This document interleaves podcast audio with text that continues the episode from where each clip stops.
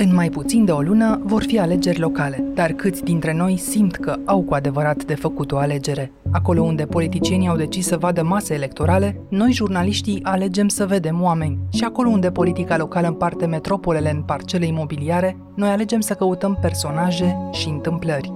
Vom merge în marile orașe ale României și vom încerca să trecem dincolo de zgomotul electoral ca să înțelegem cum s-au transformat Iașul, Timișoara, Clujul și Bucureștiul în ultimii 30 de ani pornim de la Iași, un oraș îngropat multă vreme în stereotipuri și în care nu ajunge nici acum decât o autostradă desenată pe hârtie.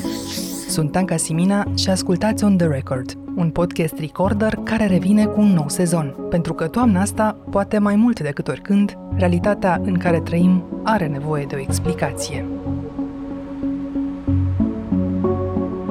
M-am oprit în Copou, în față la universitate, mi-am dat aici întâlnire cu Florin Lăzărescu, poate mulți știți uh, numele de pe coperta vreunei cărți, alții sigur ați văzut Aferim și Florin e unul dintre scenariști, dar uh, dincolo de a fi un foarte bun povestitor, ce mă intrigă la el e faptul că a rămas aici. Mersi că ai venit să ne întâlnim. Păi, cu mare plăcere. De Mai ales mult că am un mare drag față de Corne. ca fost chitarist, nu? De acum. Da. Ce muzică crezi că se poate asocia cu orașul ăsta, în afară de ciorile de sus? Ce ritm? Eu cred că aș asocia-o cumva, dar din perspectiva asta, cu muzica Beatles-ilor. Și că e o muzică, cum să spun, cumva mai veche, adică e un, suntem un pic așa, mai nostalgici, mai... Uh, nu suntem cu ultima, ultimul techno, să zicem, în, uh, așa sau o asociau eu. Altfel, nu știu, muzica, orașul, mie, mie orașul, cum să spun, mai degrabă, cred că îl puntez vizual. Mie mi se pare orașul tiner. Pentru că aici, când îți vin deodată, ai 50-60 de mii de studenți. Vezi asta. Simți în trafic când au plecat, vezi când au venit. Adică Și acum chestia simți din că au asta, plecat. un vibe. Da, da, se simte, se simte că, că nu sunt tineri. Din septembrie, octombrie e cu totul un alt uh, vibe.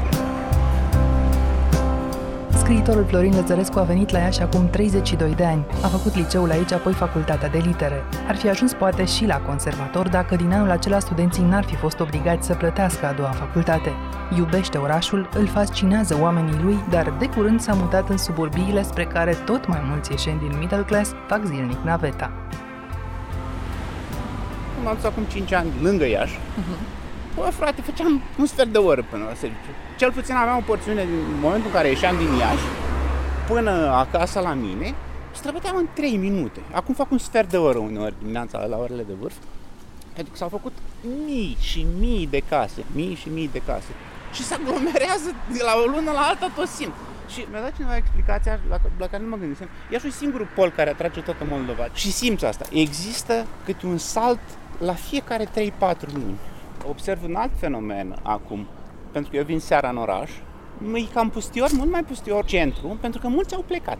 Mulți Din au plecat, centrul s-au dus, orașului. da, da, s-au dus în zona metropolitană. Foarte mulți au renunțat la apartament. Ideea asta de suburbie este tentantă. da. Inclusiv pentru tine a fost. Da, La mine a fost chiar o întâmplare pentru că eu m- la un moment dat, mă rog, am avut o schimbare așa majoră în viață, m-am trezit cu chitara și mașina în, în stradă și luat viața de la capăt.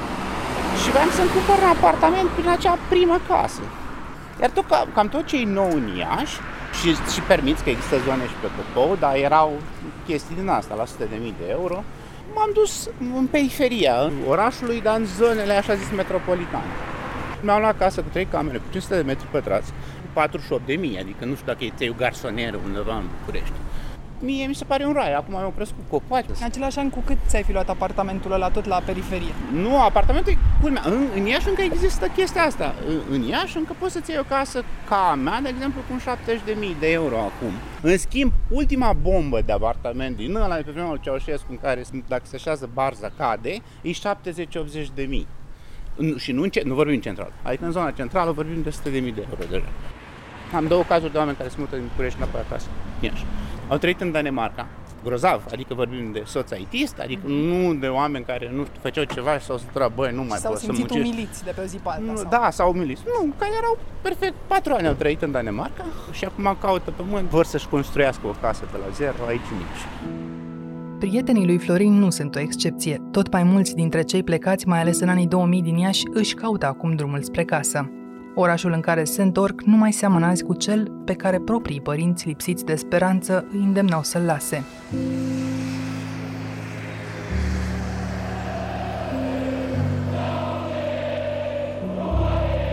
În decembrie 89, Revoluția s-a ratat la Iași. Deși nume importante din universitate și de la revistele studențești făceau de mulți ani disidența anticomunistă. Destul de repede, orașul s-a obișnuit cu acest eșec, ca și cu altele, al investițiilor străine, al tentativelor de ieșire din izolare. Și în ciuda stagnării economice a celor mulți, oamenii s-au bucurat de libertate.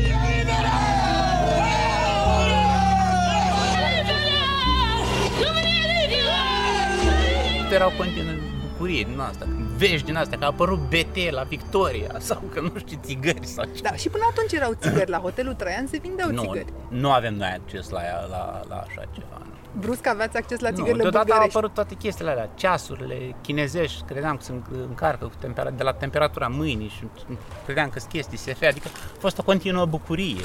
Și bișnița a fost în cămin atunci la început? Nu prea pentru că era pe stradă, adică lăpușneam pe care îl vedeam noi, a, a, e full, era un iar Maroc, un talcioc imens de Veneția. Și oriunde te întorceai, avea și cu o ofertă din asta, adică eu țin minte și acum, că aveam tot Beatles-ul, tot Queen-ul, tot cum cumpărat, era pirata, dar asta cred că a ținut până prin 96, 97, nu știu, era o piraterie, adică îți cumpăra la prețuri de nimic, îți cumpărai casete. Și absolut- oamenii care întindeau păturile acolo pe Lăpușnea, nu? găseai absolut ce nu-ți imaginase că există. Te-ai mutat din cămin la un moment dat în cartier. Și Da. în cartier care era piața, de fapt? Păi după aia am simțit o continuă și o continuă relaxare pe care mi-a explicat-o vorme la un moment dat, care trăia într-un cartier din ăsta mai marginal și mă duceam și spuneam, Florin, după ce a căzut soarele, nu e aici pe jos singur. Că nu intri, că vedea bătăi cu săbile, cu nu știu ce. Din 90, încet, încet, tot mi-a spus, vin nou, nu mai e nicio problemă. Apoi eu cu bicicleta prin oraș, nu mai e, mă strigau. Și mi-a explicat vorbe ce s-a întâmplat. Că au fugit toți în străinătate. Ăștia na- răi au plecat. Da, au Deci plecat toate- și ea buni. Au ajuns Nicolina, care era un cartier rău famat să fie, am înțeles, printre cele mai safe cartiere din România. Desprinderea de trecut a venit firesc în viața ieșenilor și apoi în politică. Orașul din care Ion Iliescu a ajuns între timp președintele României plecase din postul de secretar județean de partid, a ales prima oară un primar FSN, pe Emil Alexandrescu, un fost fotbalist al cărui nume l-a luat apoi stadionul Politehnicii. Scriitorul Liviu Antonescu, unul dintre opozanții regimului comunist și printre primii intelectuali care au acceptat atunci intrarea în politică din partea Alianței Civice, își amintește cum au învățat ieșenii alternanța la putere. În 1992, Iașul dă primul primar al dreptei, pregătit electoral de consultanți americani. A fost Constantin Simirada, am condus campania din 92, cum am condus-o și pe cea din 96, care a câștigat tot la nivel de județ. Eu am pregătit pentru campanie cu oamenii la Institutul Republican din Statele Unite. Unul din ei a fost și, într-un fel, asistentul meu pe parcursul campaniei. Cu două zile înainte de turul 2, am spus, candidatul nostru va câștiga cu 60%, prezența la vot va fi 60%. Așa a fost. Și cum Pentru a ajuns faptul- Constantin Simirad, un profesor de matematică din Iași, nu? Zic bine? Să aibă consultanți americani atunci, în 92. Atunci, e, e, e, începând cu 90, au acordat e, asistență opoziției, că ei și-au dat seama că puterea este extrem de puternică și că opoziția vai de capul ei și inclusiv e, logistica care a avut opoziția când s-a făcut Convenția Democratică, computere, faxuri, toate alea au fost e, de- de- donate de Institutul Republican Internațional, deci așa am plecat la drum.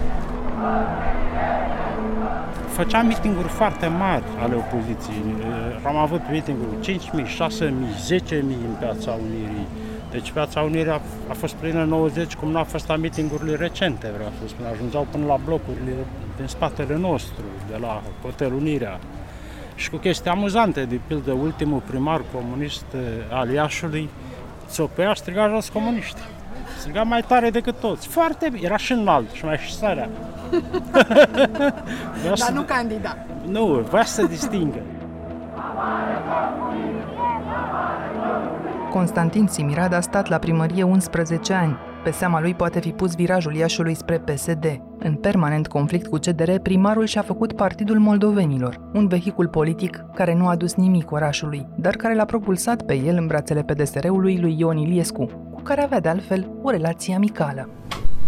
Da, și atunci am spus să părăsesc primărie și, mă rog, am solicitat un loc la o ambasadă unde să nu am multe vizite. Înainte de a pleca, a creat modelul prin care puterea locală se pune în brațele unui succesor politic desemnat și nu ales din primul moment de popor. Jocul, înțelegerea lui Simirat ca să-l trimită ăștia ambasador în Cuba a fost îl pe Gigi Nikita, viceprimar, când pleci ambasador, vine primar interimar. Deci principiul moștenirii a funcționat A fost moștenire, da. Păi dar culmea că cu Chirica tot moștenire. Că nici asta n-ar fi câștigat primul mandat de unul singur. Ca social-democrat, ca om care iubește Iașul și Eșenii, știu că viitorul nu poate fi conceput fără protecție socială. Viitorul nostru, al tinerilor și al studenților ieșeni, depinde de dezvoltarea Iașului, de deschiderea lui către investiții și de crearea noi locuri de muncă. Pentru a nu pleca din țară, avem nevoie de o perspectivă sigură, de locuințe ieftine și venituri decente. Votează Gheorghe Nichita primar. Gheorghe Nichita își încercase de mai multe ori norocul în alegeri, dar fără succes. Șirul eșecurilor se oprește în 2004 după trecerea lui de la PD la PSD și după un interimat de un an aranjat de predecesorul său. Până atunci, oamenii îl asociau mai degrabă cu clubul de fotbal Poliaș, pe care îl condusese în anii 90 și cu știrile locale despre apa rece. Sunteți la originea ascensiunii administrative a lui Gheorghe Nichita? Da, eu sunt de vină. Eu sunt de vină. Eu l-am pus director la Rajac, când eram președinte. Vreau să spun, a fost un director foarte bun. Problema e că pălăria de primar nu-i se potrivea. Da, atunci era totuși implicat în clubul de fotbal. Oamenii era, el a, el a sprijinit echipa de fotbal tot timpul, după părerea abuzivă. Adică, de pildă, ca o primărie sau un consiliu județean să dea bani la o echipă de fotbal e o aberație. Microbiștii ieșeni nu se gândeau însă pe atunci la echipa lor ca la un motor electoral. Florin Lăzărescu iubea stadionul pentru povesta și de acolo. Oameni din toate categoriile sociale și din toate cartierele, care știau să se amuze ori de câte ori Poli pierdea rușinos. Dar foarte curând, Florin a înțeles ce alte puteri avea galeria. Eu am o vorbă râd cu mei, alegerile din Iași se câștigă cu galeria din Alexandru.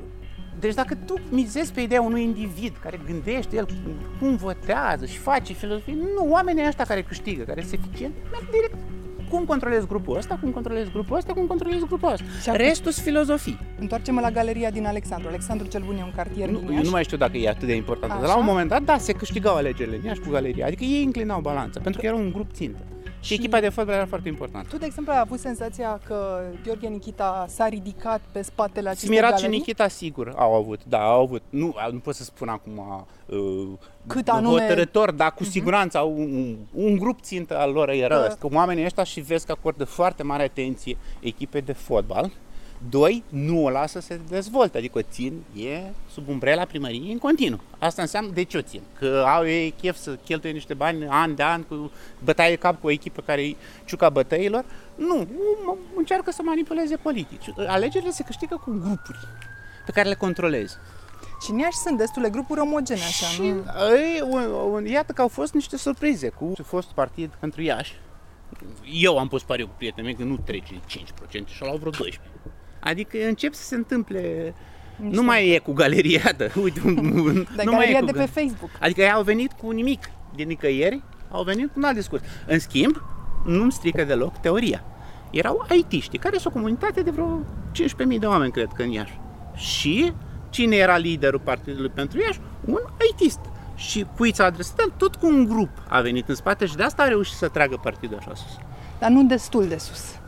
Nu destul de sus. Apropo, e un tip foarte fain să-și retras din politică. Uh-huh. Tu, ca un locuitor al uh, orașului ăstuia multă vreme, îți explici de ce un om ca Andrei Postorache, că despre el vorbești, da, așa, nu, ești uitat nu reușește să treacă la popor, după ce, uite, confirmă, câștigă un loc în Consiliul Local, se zbate, dă din Pentru coate. că aici astăzi venim la middle class-ul nostru, cum o spun autoironic, Așa e foarte pretențios, adică frate. Oh. Iașule, Iașule, mândră cetate, numele tău țara străbate.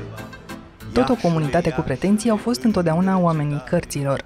Pentru ei se face anual la Iași Filit, un festival de literatură și traduceri la care Florin e coordonator de programe. Nasul în Filip și l-au băgat politicienii? Păi la ediția a treia, când am ieșit clar și se băteau liberale cu psd cine face Filipul și am zis că îl faceți voi, ok, faceți-l. Și ne-am retras și am anunțat că întrerupem. Aveam 100 de invitați confirmat.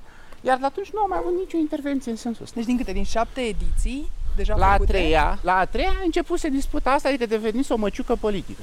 Devenise și ceva relevant. Este super mare, adică chiar eu, cuprinde orașul, adică un, un festival foarte mare. Și atunci, de fapt, ce voiau? Să, să se pozeze cu nu voi? să, să capitalizeze. Cine îl face? Da, după atâția ani mai e vorba de vreun partid când vine vorba de local, să există un partid local, adică toți politicieni într-o găleată, ei sunt, păi... ei se aleg, ei schimbă tabăra, ei... Schimbă. Și, uh, salut! Ce faci? Doamne, n-aveți un brichet să-mi dați de la Caragaz? Uite, ia uite Mulțumesc frumos! Cu plăcere! În timp ce vorbim de middle class, cultură și politică, un copil de vreo 10 ani ne aduce cu picioarele pe pământ. Într-un oraș care alargă ca la maraton să-și recupereze locul în față, sunt încă oameni care cer ajutor să-și aprindă focul în casă. Dar Iașul e adesea orașul în care, cum îmi spune Florin, suprarealismul vine și cu un umor al locului. De exemplu, mă plimbam cu bicicleta și mi-a venit, un, a venit unul beat să-mi vând un extintor furat din tren. Și am discutat cu el 10 minute, am negociat pe extintorul ăla. Hai că dă-l încoace, că nu știu, dar de unde la el a încercat să spună că nu l-a furat, că e al lui. Mă fascinează că întâlnesc cu oameni din ăștia în continuu. Mă faci să-mi pare rău că astăzi n-am uh, dus discuția până la capăt, că m-a oprit un domn al străzii. Am crezut că îmi cere ceva de mâncare și omul mi-a șoptit așa, domniță, știți, n-ați vrea să-mi dați masca dumneavoastră să intru până la chioșc. voilà, genul ăsta de povesti. Ai fost mereu și vei rămâne oraș al celor șapte coline. Pe toți oamenii aceștia pare să-i unească mai degrabă distanța față de politica locală. E campanie electorală, dar în Iași nu se simte. În fața afișelor nu se oprește nimeni, iar candidații nu sunt subiect de discuție la șuetă, deși curiozități ar fi. Din trei candidaturi importante, două sunt ale unor femei care vin din Parlament. Camelia Gavrilă de la PSD, dar cu un trecut liberal, și Cozet Chichirău de la USR. Sentimentul general e însă că mandatul e deja al primarului în funcție. Mihai Chiric a plecat din PSD la PNL. Da, aici traseismul e la el acasă. Dar încerc să aflu cum văd lucrurile cei mai atenți observatori ai politicii de la Iași. Pe strada Lăpușneanu, poate cea mai cunoscută din oraș, mi-am dat întâlnire cu profesorul Alexandru Cărinescu. Mi-am dorit acest dialog nu doar pentru că semnătura lui Alexandru Călinescu se regăsește în continuare în Le Figaro, în dilema veche, ca și în ziarul de Iași, ci mai ales pentru că e una dintre cele mai respectate voci de aici. În Iași e complicat, fiindcă mai mult ca în alte părți au făcut niște permutări un psd care devine liberal, un liberal care a devenit un serist, că lumea nu mai știe. Și un alt liberal vechi care devine PSD sau a devenit PSD și acum candidează de la PSD. Cine? Doamna Camelia Gavrila. Ac- exact, da. Era liberalul numărul 1. Înfocată liberală, da. Nu cumva v-a fost studentă, doamna Gavrila? Nu, nu, nu. N-am avut această neplăcere. A fost uh, eleva soției mele la liceu la Evreileanu. Mi-a spus că era elevă foarte bună, dar uh, extraordinar de ambițioasă, ceea ce se confirmă are un arivism structural. Dar între oameni și cei pe care îi vedem alți candidați, simțiți că există vreo conexiune? Deja primarul în funcție, ca să vorbim de principala miză, primarul în funcție are șansa principală. Că e în același partid ca trecut la altei, devine mai puțin important, fiindcă el candidează ca primar și anumite categorii de votanți au acest reflex, această rutină, acest automatism care, mă rog, are vechi rădăcini. Am urmărit-o în ane de urmă pe Cozet Chichirău și am urmărit-o cu simpatie. Mi-au plăcut o serie de intervenții din Parlament. Am scris de altfel atunci când a fost grav insultată de un mărlan coleg parlamentar nu știu în ce măsură ar avea șanse. Am impresia totuși că jocurile sunt cam făcute la Iași. Pe undeva lehamita oamenilor este explicabilă. Da, sigur. E acest sentiment că lupta s-a tranșat uh, înainte de a începe, de fapt. Și acum mergeți la... Mă duc să-i caut și prin oraș pe acești candidați ai dumneavoastră și Da. înțeleg că doamna Gavrilă și asociații domniei sale se strâng la Palas acolo, Aha, la teatru de vară. da, sigur, acolo și Palace. Ziceți că e un loc al lor mai degrabă? Și îl asociază prin forța lucrurilor, bineînțeles. Asta. Față la Palatul Da, da, e o mare lansare a PSD, înțeleg. PSD. Uh-huh. E interesată lumea de chestiile astea politice? Vedem la alegeri cât de interesat. Dacă nu ies lumea la vot, Vă duceți? Eu mă duc. Și pe primar credeți că îl găsesc pe undeva în campania asta, așa, să-l văd în, E primar. în mijlocul oamenilor? El se plimbă toată ziua. Da, e doar o întâmplare dacă te întâlnești cu el, nu? Da. Se întâmplă să-l întâlniți? Da, din multe. Dar l-am dus cu taxiul. Și unde stă? În Galata, sus, la platou însorit. Dacă știți. Cu vila, nu știu, cu vilele. A, mai multe? Lumea se raportează așa destul de deschis la el Sau că n-are altă opțiune, nu-mi dau Păi, seama dar dacă el pe față face ce? Spații verzi peste tot. Cred că asta e plăcerea lui. Eu din 2007 am în țară, Ați fost în străinătate? Unde ați lucrat? în Grecia. Și de ce v-ați întors la Iași? Pe satul la un moment dat. Vă mulțumesc, foarte frumos, o zi mult bună. Dorința declarată a șefilor Consiliului Județean a fost transformarea Spitalului de Vă Neurochirurgie. văd uh, stând chiar aici pe iarbă și petrecându-vă timpul cu familia Mă întrebam dacă oamenii din acest oraș au idee sau dacă îi interesează ce se întâmplă dincolo de zidul ăsta al teatrului de var Nu știm ce s-a întâmplat acolo, nici n-am auzit. Dar vă interesează politica în vreun fel? Da, dar sunt rezervată. Îmi exprim uh, opinia mergând la vot. Oricum, este o primărie care se ocupă în general de dezvoltare și de... În ultimii ani se văd lucruri uh, interesante în Iași. Au fost achiziționate printre altele. La alegerile locale intenționați să vă duceți? Nu știu dacă merg anul ăsta. Pentru că cu COVID-ul ăsta trebuie să dezinfectezi, trebuie să mergi cu mască și vârsta de acum e depășită și că nu știu ce și mai bine îi lăsăm așa. Vizitatorii vor putea vedea expoziții dedicate scriitorilor Am trecut pe aici și am văzut că era o manifestație de partid. Aveți idee ce se întâmplă? Sincer, nu. Vă preocupă în vreun fel? Politica și ce e dincolo de gardul ăsta. Sincer, nu prea, că orice, chiar dacă ne-ar interesa, oricum părerea noastră nu contează. Dar o să mergeți la alegeri? Da, cu siguranță. S-au lansat candidații PSD. Candidatul nostru la funcția de primar al municipiului Iași, doamna profesor dr. Camelia Gavrilă, știm că e o persoană bătăioasă. Deci votantul PSD din Iași votează o femeie? De ce nu? Se mai schimbă lumea, nu?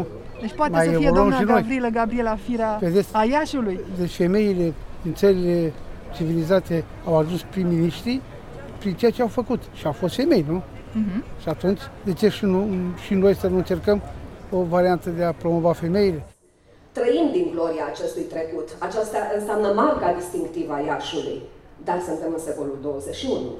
Am asistat la un mandat care a rămas captiv pe o manieră paseistă, o, un gând spre trecut, mici schimbări nesemnificative, mai degrabă în centrul orașului, fără vocația marilor proiecte, fără învergură, fără curaj, fără cutezanță. Discursul politic înălțător pălește în stradă. Rămân în urmă să pot urmări candidații PSD între oameni. Dar, deși în parcul Palatului e un spectacol și multă lume ieșită la plimbare, nici politicienii nu se apropie, nici oamenii nu-i caută cu privirea. Marea lansare va rămâne pe Facebook și, cel mult, în ziarele de mâine.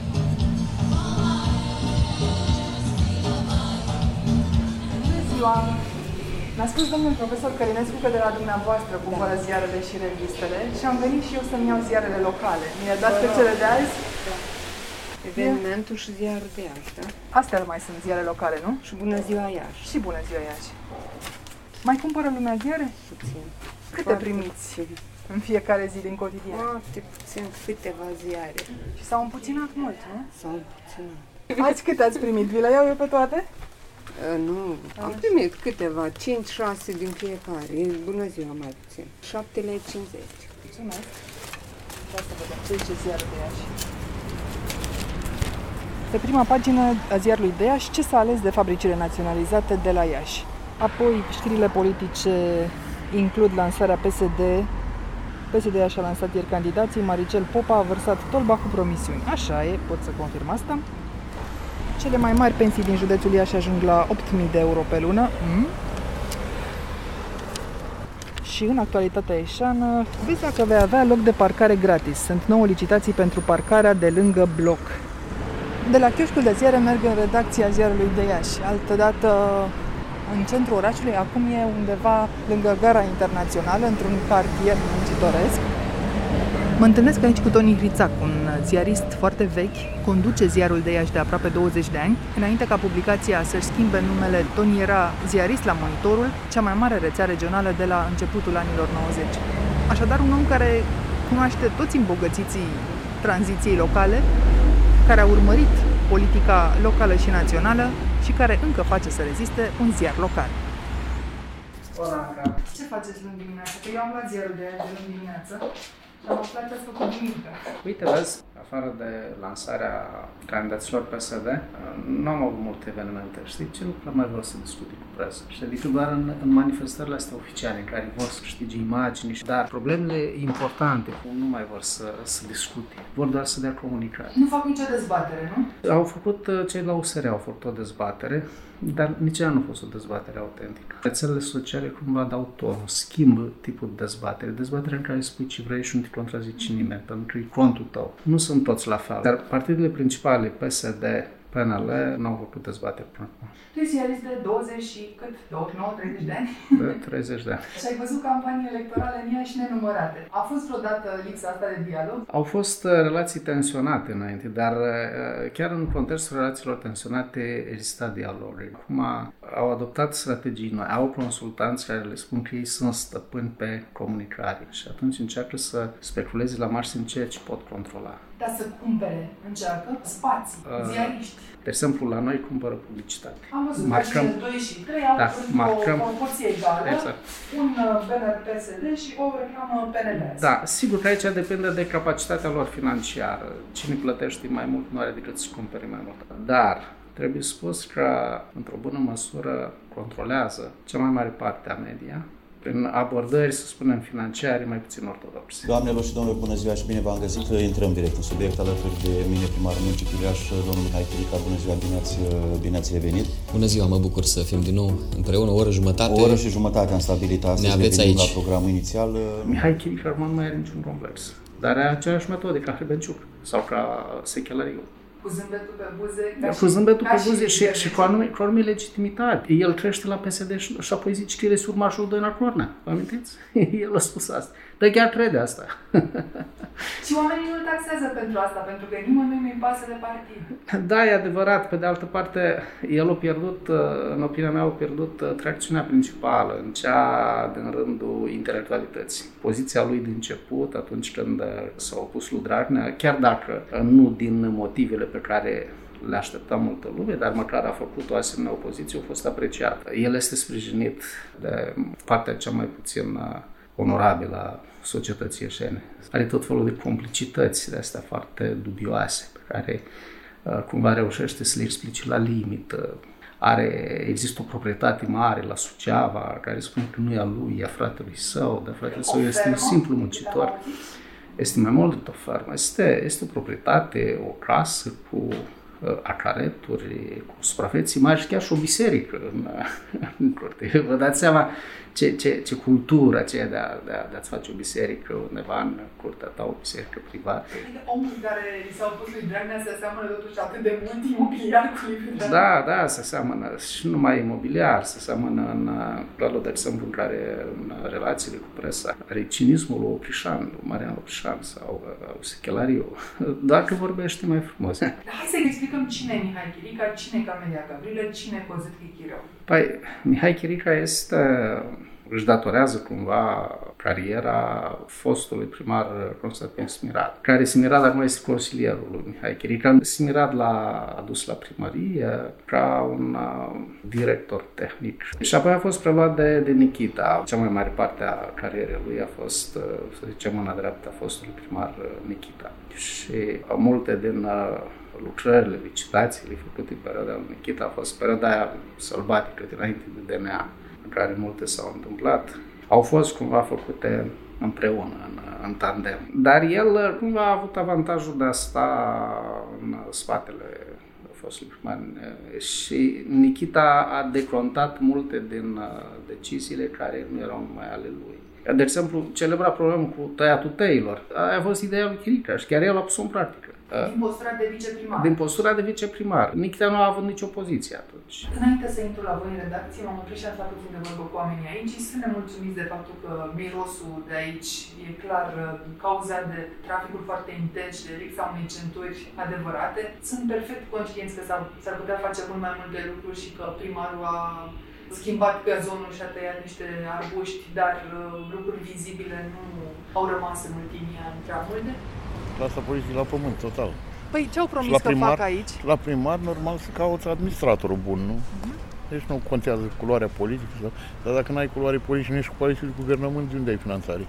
Și aveți omul ăsta la care vă gândiți? Păi, acum e Chirica, dacă a intrat în PNL, sper că o să primească finanțare și asta e singura șansă.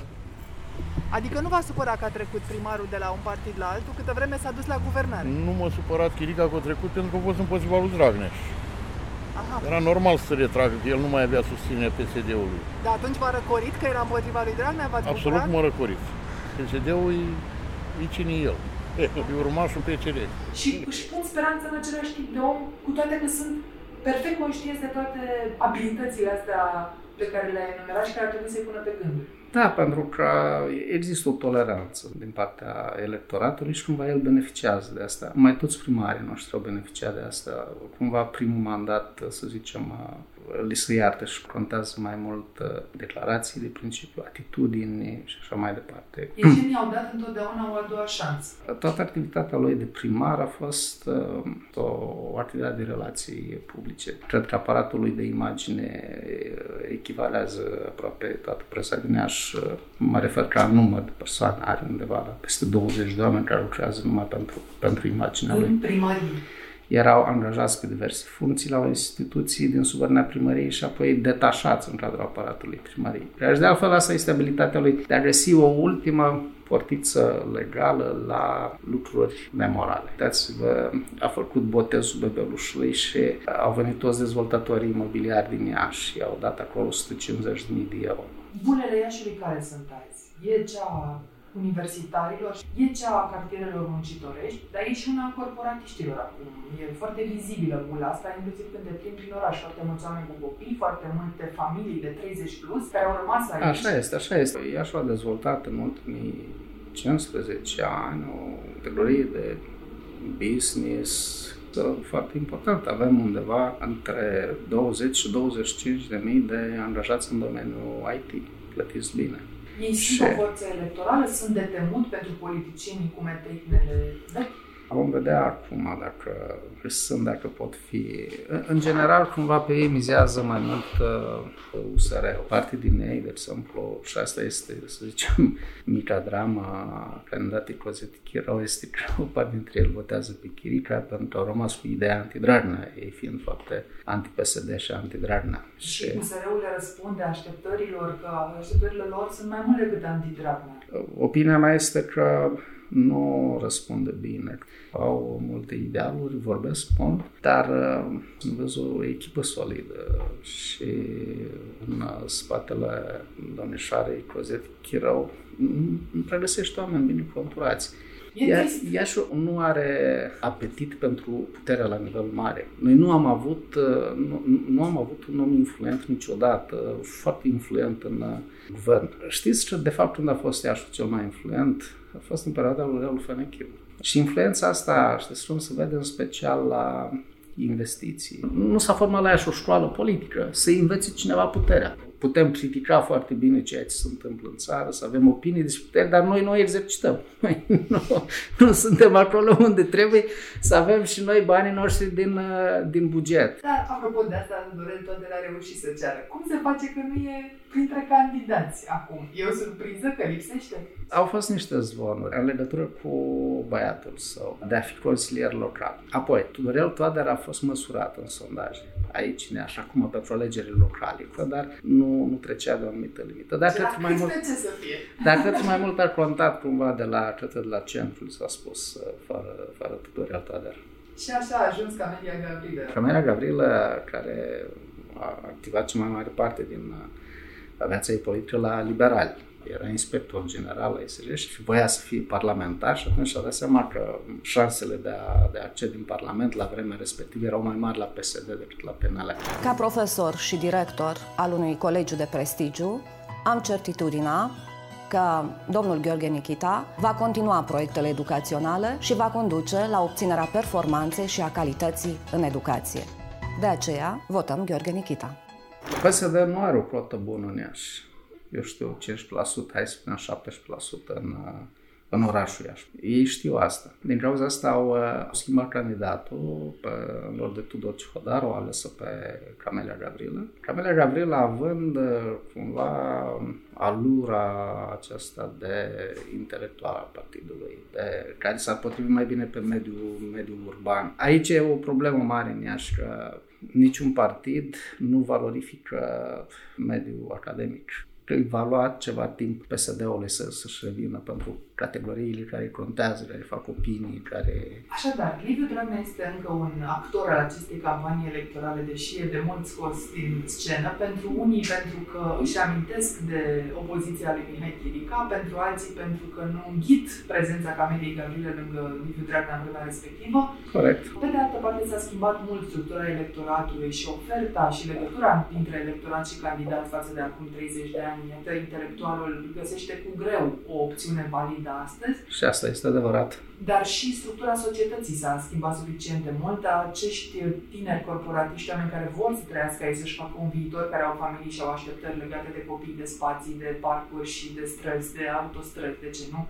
Ba reușesc, ba nu reușesc să da, a, așa, așa este. Apariția clase de corporatiști, într-adevăr asta este relevant. Deci cumva se așteaptă mult de la ea. Se spune că Iașul va fi primul oraș după București care va atinge 500 de mii de, de oameni, să dezvoltă într-un ritm rapid. Când vorbim despre cine poate face mai mult, uh, politicienii pot face mult și prin urmare provincialismul trebuie să dispară în primul rând de la ei. În lumea lui Florin Lăzărescu, la care mă întorc, și a celor care se amuze de stereotipuri, provincialismul a dispărut însă de mult ce e Iașul? Adică Iașul și Ieșenii. E Iașul și Ieșenii aia 20 de mii, 30 de mii care vin la literatură. Iașul și Ieșenii aia care s-au ieșit un scandal național că nu știu artist uh, plastic a făcut o instalație, s-a pus pe pietonal, a ieșit un scandal până la hai să mergem cu furcile să dărâm, ai o prostie să cheltui bani orașului degeaba. Care Ieșeni? Că asta spun, ai generația, ai straturi de Ieșeni. Cum mai peste tot și în România. Cred că asta e uh, lucrul cel mai complicat acum în România, că suntem oameni, grupuri care ne batem cam mult cap în cap. Dacă eu vorbesc cu prieteni de mei de afară, suntem cam la fel. Tinerii de azi sunt exact la fel, aia de New York, de la Paris, din Iași, din Cluj, din București, sunt exact la fel. În schimb, dacă te duci la părinții noștri, e, poveștile se schimbă.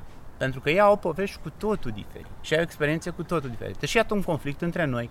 Am auzit discuția asta cu oameni din zona asta a generației părinților mei care au spus, bă, dar de ce o să eu ciun pe euro? Și da, mă, ce toată ce mă faci pe mine? Da, am votat cu ăla că pentru Messi. Da, și care e problema? Pe tine te enervează când după fiecare rundă de alegeri vezi la televizor Moldova și chiar orașul Iași cu culoarea roșie?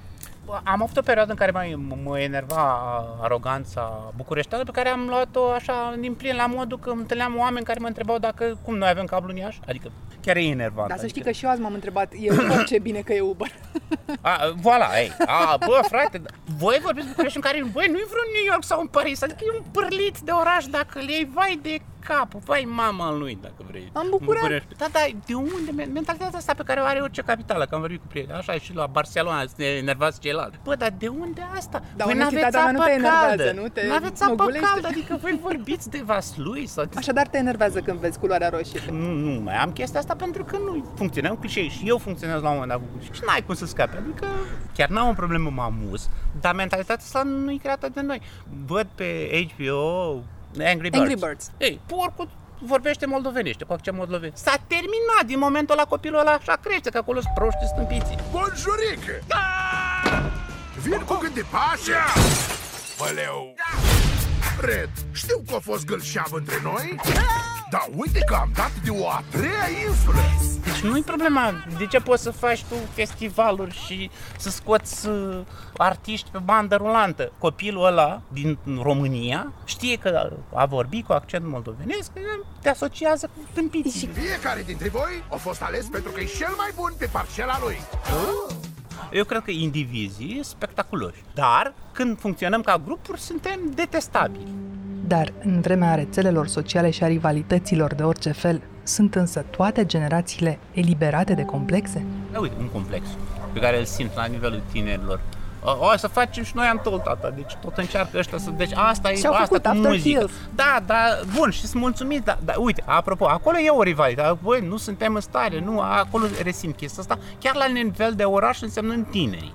Ei asta și-ar dori. Adică, bun, e frumos, avem literatură, film, ce-o fi. Bă, ei, ei simt că suntem la rând cu Clujul, când o să avem și noi muzichie din aia, să duduie centru, să-mi duduie câmpurile și de-alea. Adică îmi spui că într-un fel continuă tinerii să se considere nereprezentați, neexprimați Da, suficient. dar nici ei nu Sunt fac ceva nevorbiți. ca să fie ex- reprezentate. Adică am un stil de ăsta haotic, știi? Nu am cum să nu văd asta la proteste, la asta, nu văd chiar cum au spus și psd Mulți s-au dus ca să-și facă selfie pe Facebook, adică nu înțeleg prea mult. Sau s- sunt absolut convins că dacă îi întreb care e diferența între Senat și Camera Deputaților, nu știu cum funcționează. Și între Consiliul Județean și Da, Consiliul Local. Cred că mulți nici nu știu că există Consiliul Județean. Trimisul nostru special Bine, constată ia- că sunt aceleași probleme în Iași ca peste tot. Eu cred că problema specială a Iașului, dacă e, lipsa unei căi de acces, o autostradă. Cred că asta e singurul lucru major care lipsește Iașului și care ar fi putut schimba foarte mult lucrurile. Deci dacă Iașul ar fi avut, să zicem, de acum 5 ani autostradă, vreau un Iași mult mai dezvoltat astăzi. Atât trebuie. Circul foarte mult. Eu Iași cred că are o imagine foarte bună în România. Chiar la nivel de om simplu, mulți am spus, bă, e atât de fain, aș veni, dar spune, sunteți atât de departe. Deci problema e cum ajungi la Iași. E o chestie din asta banală, frate. Mii de ani au înțeles oamenii asta. S- S-a făcut o centură ocolitoare a Iașului, undeva pe niște ciulini, pe nu știu ce. Toți râdeau cât de proastă e și că nu folosești nimănui. S-a creat toată zona metropolitană, s-a mutat pe lângă ea. Atunci au trecut 30 de ani, adică dacă te uiți pe hartă, efectiv, adică Moldova e total rasă. Noi nici măcar desenul la mișto nu-l avem, înțelegi? Pentru prima dată am apărut și noi în autostrăzile alea. Cu carioc. Da, cu carioca, dar bine nu să- existam nici cu carioca până acum 2 ani. Când am Moldova ăștia, beau mult, n-au Uber, n-au cablu, na, dă încolo. Adică...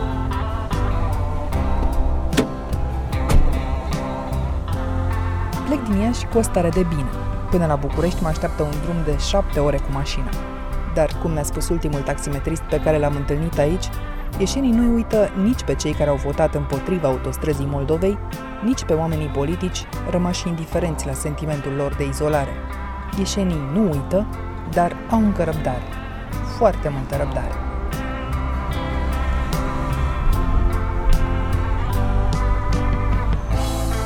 Ați ascultat On The Record, un podcast săptămânal produs de Recorder și susținut de Banca Transilvania. Ne găsiți pe Apple Podcast, pe Spotify sau pe orice aplicație de podcast pe care o folosiți. Ca să nu ratați niciun episod, nu uitați să dați subscribe. Vă recomandăm să ascultați și podcastul BT Talks, disponibil pe bancatransilvania.ro podcast. On The Record are ca editori pe Cristian Delcea și pe Mihai Voina. Eu sunt Anca Simina, ne reauzim vineri de la Timișoara.